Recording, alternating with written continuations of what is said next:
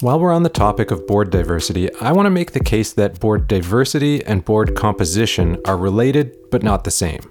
In other words, the list of people on your board, including their demography, their personalities, and their skills, is not enough information to measure diversity. There's really cool research out there that shows racially diverse groups, absent any other factors, are much more likely to challenge each other constructively. In other words, they resist groupthink.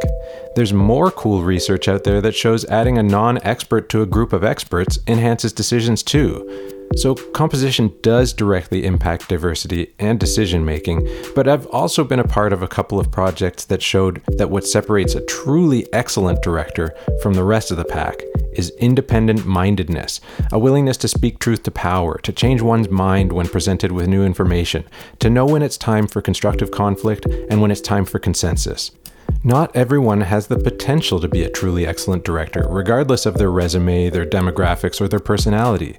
We're talking about a very special person here. But those are the people who can unlock the full potential of a diverse board, and without them, a board's composition might be diverse, but its true potential will remain a mystery.